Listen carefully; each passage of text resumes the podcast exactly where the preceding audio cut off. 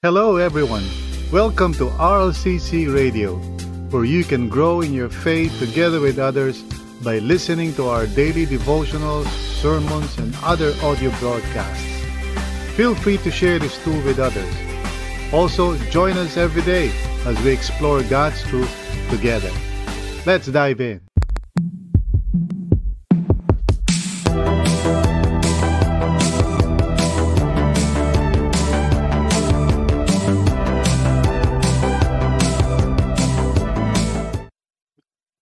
Purihin ang Panginoon sa gabing ito. Once again, uh, the Lord has invited us in his, into His presence.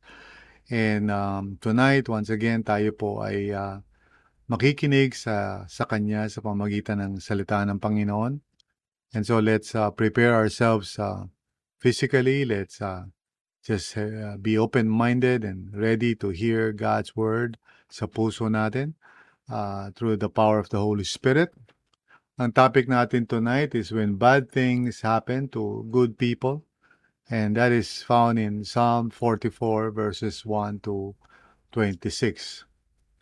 Now, instead of, uh, you know, just reading the passage outright, uh, I want, I just want to introduce this to you. Um, when we know we are at fault, pag alam natin na meron tayong kasalanan, it is easier to accept when bad things happen, no, to us. Kaya lang when we know na or we, we assume no na we are not doing anything wrong, it is harder to accept or to process. No, parang hirap tayo tanggapin bakit may nangyayaring hindi maganda. Especially when we are uh, aware of the fact na wala naman tayo, at least hindi tayo aware na meron tayong ginagawang masama. So we begin to ask the Lord all sorts of questions, no? Um, often yung mga questions natin ay misdirected because uh, we're questioning God. You know, we're wondering, Lord, bakit ganon? Pero, you know, there is a better way of, uh, you know, asking questions and it has to do with ourselves. Kaya yun ang gusto natin tingnan dito sa Psalm 44 verses 1 to 26. Again, we're not going to read it right now kasi uh, we're going to start with uh, verse 9 to 16 and move on from there. So manalangin muna tayo. Let's pray uh, for God's guidance sa ating uh, meditations tonight. Sige po, samahan niyo ako. Let's all pray and ask God for His guidance. Panginoon, maraming salamat sa iyo sa kabutihan mo for um, calling us and bringing us into this online place of grace. Lord, we come before you with humility, alam namin, Lord God, na hindi kami perfect and there's so many things in our lives na uh, inaayos mo pa, Panginoon. And forgive us if sometimes, Panginoon, pag may nangyayaring hindi maganda, we tend to overreact or uh, sometimes question you rather than questioning ourselves. So, Panginoon, I, I pray na tonight you would speak to us through your word and help us to understand, Panginoon, what your Spirit uh, wants to reveal to us. Tonight, Panginoon, we want to be open. We want to be attentive to your Spirit. We want to pay attention, Panginoon. So tulungan niyo po kami. Give us the grace to understand what your Spirit is saying and to receive the Word of God sa puso namin. Lord, maraming salamat na through your Word we can grow in wisdom. So we commit to you, Panginoon, itong gabi na ito, itong time na ito. I pray for everyone, lahat na nakikinig, wherever they may be, whether dito sa Pilipinas o sa abroad. Uh, maraming salamat po, Panginoon, for bringing everyone here. And I just pray right now na mangusap ka, Panginoon, through the power of your Holy Spirit. Open up our eyes and help us to see uh, wonderful truths in your word. Salamat po, Panginoon. In Jesus' name, Amen and Amen. So we want to talk about uh, when bad things happen to uh, to good people, no? And specifically, we want to talk about how do we respond when bad things happen to us. Uh, is this something na, na you know na naranasan na natin, naranasan na ninyo, you know, yung bad things happening uh, to God's people? One of the difficult things, of course, to accept is that bad things do happen to God's people. Like for example, in this psalm, so I, I like I said, you know, hindi natin binasa from chapter 1, but I want to start itong meditations natin sa verse 9 to 16 kasi dito I want us to read about a situation na pinagdaanan ng ano ng uh, people of God which is not exactly what uh, what what you might call na parang victorious or masaya. It's actually a very depressing kind of uh, event no? So samahan niyo ako let's read this para maintindihan natin yung yung context na to.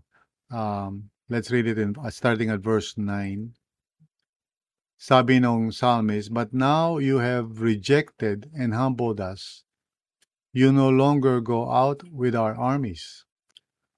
Now, so apparently there is this situation na imbis na magkaroon sila ng victory laban sa kanilang kaaway, so there's a, this is a military context.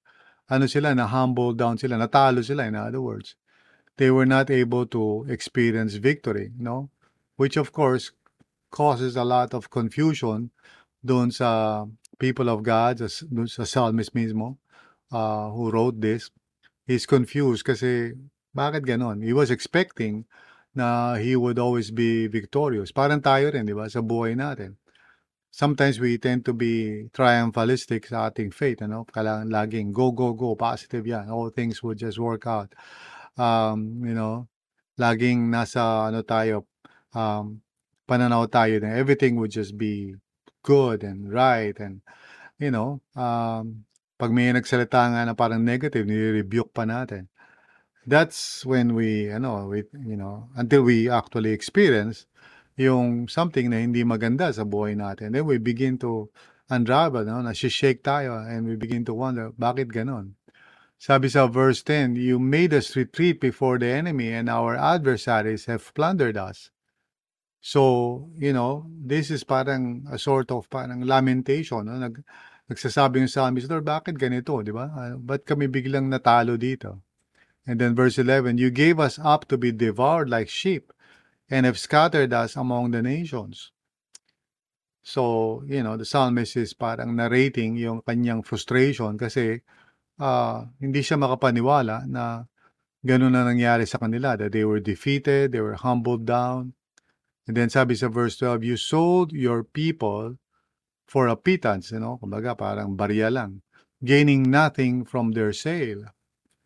So, sina-attribute niya kay Lord. No? Sabi niya, Lord, parang bakit binenta mo kami? No? Parang inabandon mo kami. And then verse 13, you have made us a reproach to our neighbors, the scorn and derision of those around us. So, pinagtatawanan sila ng mga ibang bansa.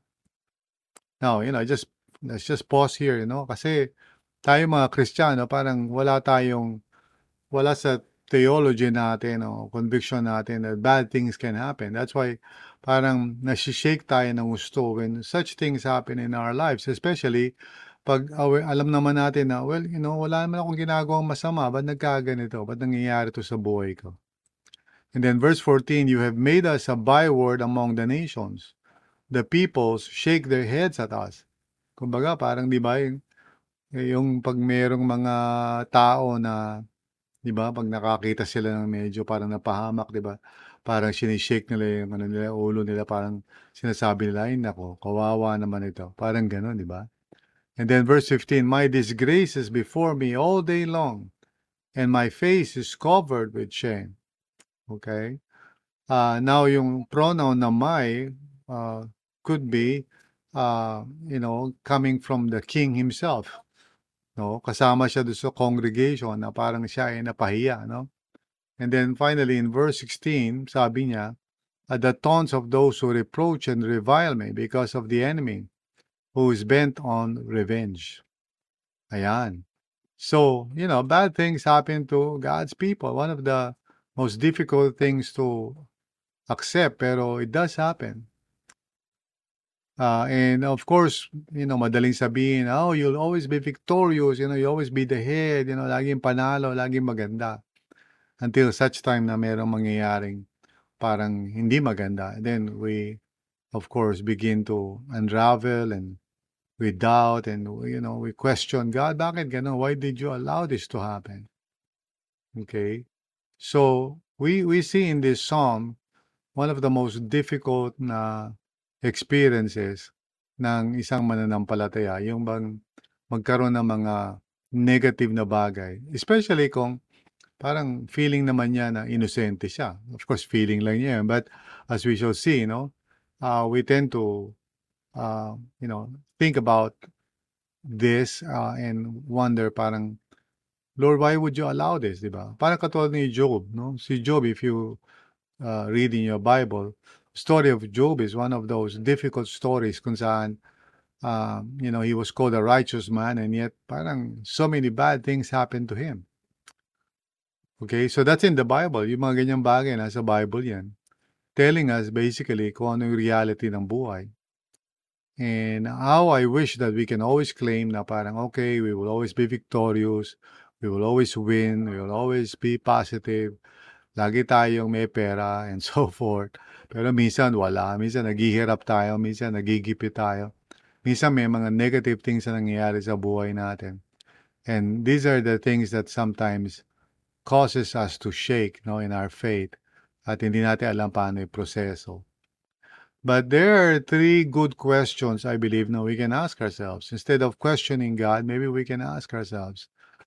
Now, you know, uh, each of these questions, of course, may have some answer or maybe not, no? But we need to uh, ask ourselves these questions first. And um, I believe na these questions might help us to process kung ano yung nangyayari. First of all, you know, the question that we can ask ourselves is, is the Lord rebuking me because of my pride? Now, maybe you won't, you don't think that way, pero pag may nangyayaring desolation sa buhay mo, mga negative things, minsan na-assume mo na parang, well, wala man akong ginagawa eh.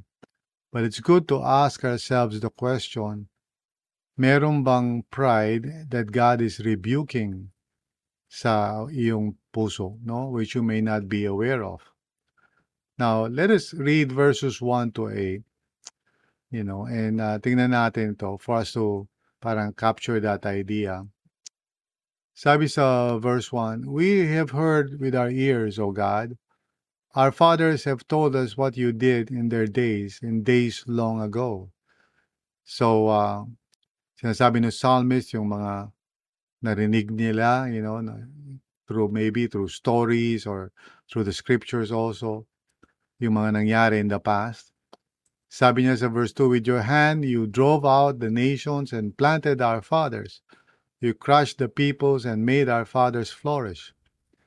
So this can be found in, you know, in the first five books of uh, the Torah, no? Yung tinatag na the law. Kung saan doon nakasalaysay yung victories ng people of God against the nations, you know? through the help of the Lord. No? Sabi sa verse 3, It was not by their sword that they won the land, nor did their arm bring them victory. It was your right hand, your arm, and the light of your face, for you loved them. No? And then in verse 4, sabi niya, You are my king and my God who decrees victories for Jacob. O Jacob, of course, is Israel, no? So, sinasabi niya rito na, Lord, ikaw ang may gawa nito. And then verse 5, sabi niya, uh, Through you we push back our enemies. Through your name we trample our foes. And then sabi niya, I do not trust in my bow. My sword does not bring me victory. But you give us victory over our enemies. You put our adversaries to shame. Okay? And then finally in verse 8, in God we make our boast all day long, and we will praise your name forever. You know, Selah. So the psalmist dito is of course, you know, saying na hindi niya ginagawa yan, but it's good to ask ourselves the question na ito ba yung nangyayari? Are we trusting in ourselves? You know, part of the reason or one of the reasons minsan why we enter a desolation experience is because siguro di lang natin napapansin that we are really becoming self-reliant, no? We are trusting in our own abilities. Now, of course, the psalmist does, you know, is uh, confessing the opposite of that. He's saying, I'm not, you know, we're not trusting in ourselves, which is good. Pero it's a good question to ask tayo mismo instead of saying, God, bakit mo ginagawa ito? Sometimes God allows yung mga negative experiences sa buhay natin to, uh, you know, to rebuke us. Kasi without really being aware, and remember, you know, the heart is deceitful. Minsan akala natin we're walking in the truth. Yung pala, we're becoming more and more self-reliant. For example, you know, yung mga taong nagsuserve sa Lord sa ministry, uh, hindi nila napapansin na they're doing the ministry just simply trusting in themselves or their own abilities rather than really, uh, you know, surrendering themselves, no? As God's instrument of grace. So, merong mga tao who are doing their ministry simply out of uh, autopilot. No? At of course, hindi sila aware that they are becoming prideful. So, sometimes God would rebuke that by allowing that person to experience failure sa ministry or failure in some area of their lives to wake them up no doon sa reality that they are becoming prideful. So that's really the first question na kailangan natin tanongin sa sarili natin. You know, am I relying on my own abilities? Am I relying on my strength? Hindi ko lang napapansin. So is the Lord rebuking me because of my pride? In other words, instead of saying, the Lord, bakit ganyan? Ano bang kasalanan ko? Ba't mo ginagawa ito? Maybe you should humble yourself and ask yourself the question Is the Lord rebuking me because of my pride? Am I unconscious of the fact na I'm being prideful sa buhay ko? Alright, so that's a good really question to ask ourselves. Pangalawang question I think that we can ask ourselves is this Is the Lord refocusing me because of my negligence? So another reason bakit nagkakaroon ng mga negative things sa buhay natin is because we're actually uh, straying or parang departing on the right way. We are forgetting the Lord, you know? Uh, so this is different, no? So I want us to look at verses 17 to 22. Again, the psalmist is uh, aware na hindi niya ginagawa to, pero it's good for us to look into that. Verse 17 to 22, sabi ganyan, All this happened to us, though we had not forgotten you or been false to our covenant, to your covenant. So the psalmist is uh, asking himself, meron ba, ano, may kasalanan ba tayo dito? Are we departing from God's truth? Sabi niya sa verse 18, okay, our hearts had not turned back, our feet had not strayed from your path. Okay. And then verse 19, but you crushed us and made us uh, hunt for jackals and covered us over with deep darkness. So ito, nagkakaroon siya dito ng question, bakit kaya nagkakaganito? Sabi niya sa verse 20, If we had forgotten the name of our God or spread out our hands to a foreign God, verse 21, would not God have discovered it, since he knows the secrets of the heart? And then finally, verse 22, Yet for your sake we face death all day long. We are considered as sheep to be slaughtered. So the insight here is to ask ourselves, you know, is the Lord refocusing uh, my attention back to Him? Minsan kaya nagkakaroon ng mga negative na bagay sa buhay natin is because uh, nagiging neglectful tayo sa ating priorities, no? Uh, maaring active pa rin tayo sa mga ministries natin or whatever sa pag-attend natin natin ng Sunday worship pero, you know, sa puso natin ay meron na tayong mga idols without us being aware of that. We're neglecting our relationship with God. Nagiging, uh, you know, busy na tayo sa maraming mga bagay. Nagkakaroon tayo ng mga disordered attachments and so forth. No? Yung relationship natin sa Panginoon nagiging taken for granted na. So it could be na God is calling us, you know, back to Himself kasi nagiging negligent tayo. For example, you are serving the Lord and parang napapansin mo na nanlalamig ka sa relationship mo with God or or when you're praying, parang, you know, uh, you feel dry. Although, you know, that's another matter na we can talk about in the future. Kasi meron tinatawag na, you know, darkness or dark night of the soul. Pero, you know, I'm, I'm talking about yung make you know, uh, consequence ng negligence. Actually, hindi dark night yun. Kasi when you are experiencing dryness because you are neglecting your relationship with God, it's not technically called dryness or dark, dark night.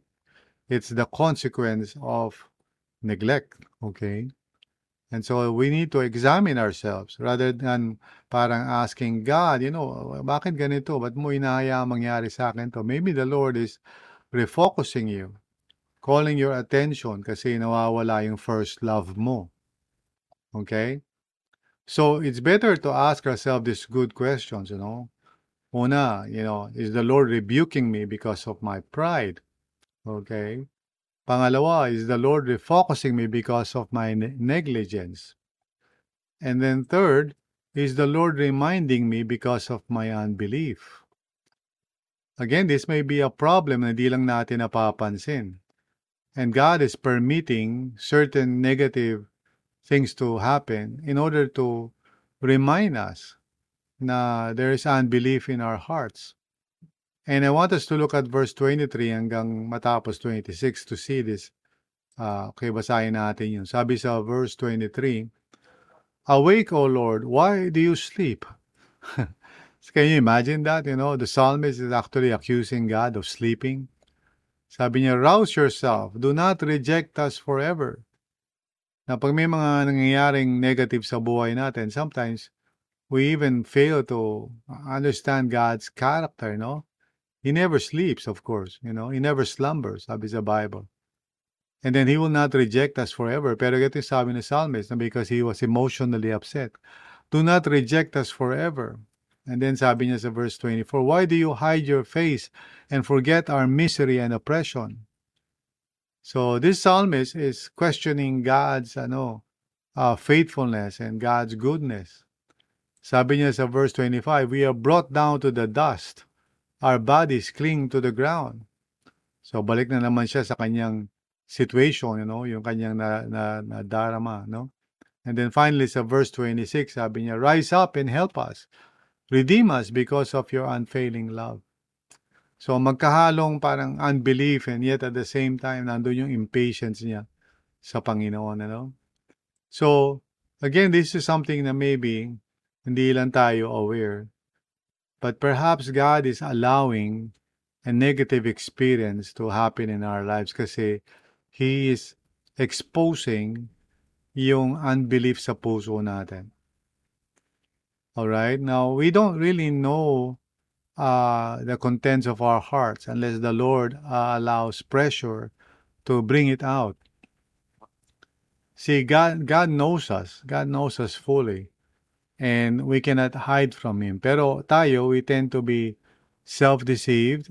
Tingin natin na, I'm okay, you know, I'm trusting God and so forth, you know, I'm a good Christian.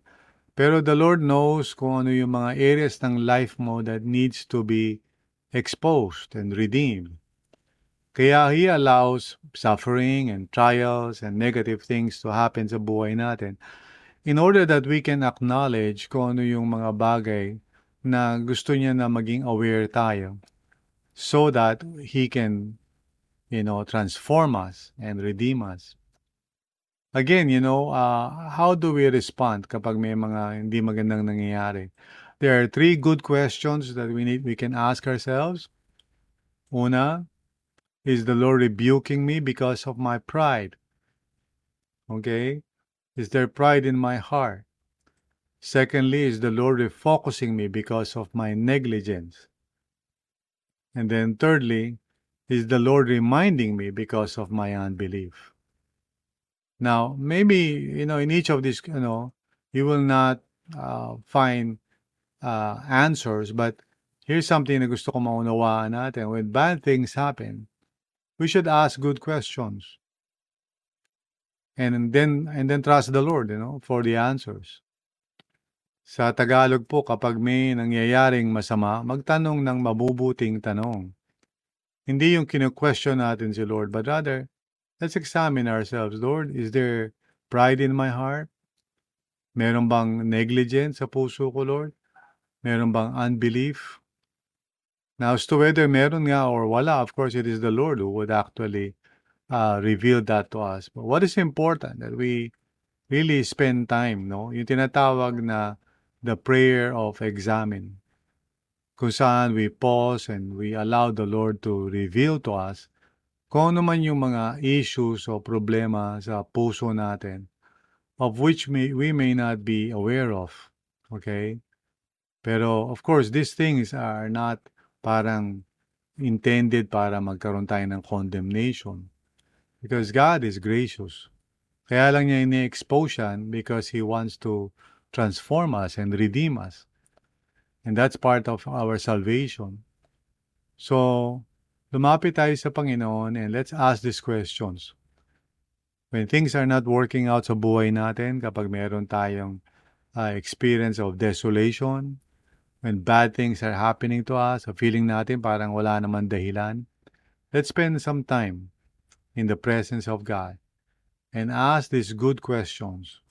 Una sa lahat, is the Lord rebuking me because of my pride? Secondly, is the Lord refocusing me because of my negligence?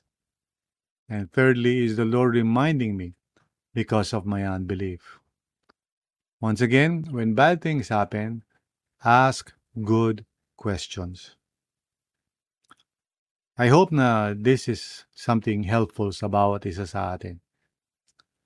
And it is by God's grace alone na we'll be able to overcome yung mga negative things na yan. Now, itong psalm na to, when we read it, there's no final answer. It's like parang bitin, ano? Because the psalmist doesn't tell us na in the end na parang things worked out. It's like parang he ended the psalm with a feeling na parang, Lord, tulungan mo ako, and then that's it. Wala na siyang sinabi pang iba. Sometimes it's like that. Sometimes in our experience, we ask God, Lord, may pride ba ako? May negligence ba ako? Lord, meron ba ako unbelief? But sometimes there are no answers. So we just trust God. We just say, Lord, I'll just wait upon you to reveal these things to me. So, tayo po ay manalangin. And um, if you're going through some negative things in your life, maybe you can ask those questions. Lord, uh, are you rebuking me? May pride ba ako? Are you refocusing me because of my negligence? Lord, nire-remind mo ba ako because of my unbelief? And so wait upon God. If He doesn't tell you, then you don't have to parang uh, put yourself down. Just trust in the Lord, no? And sometimes there's a work of God's grace sa puso natin that is obscure. Yung hindi natin alam.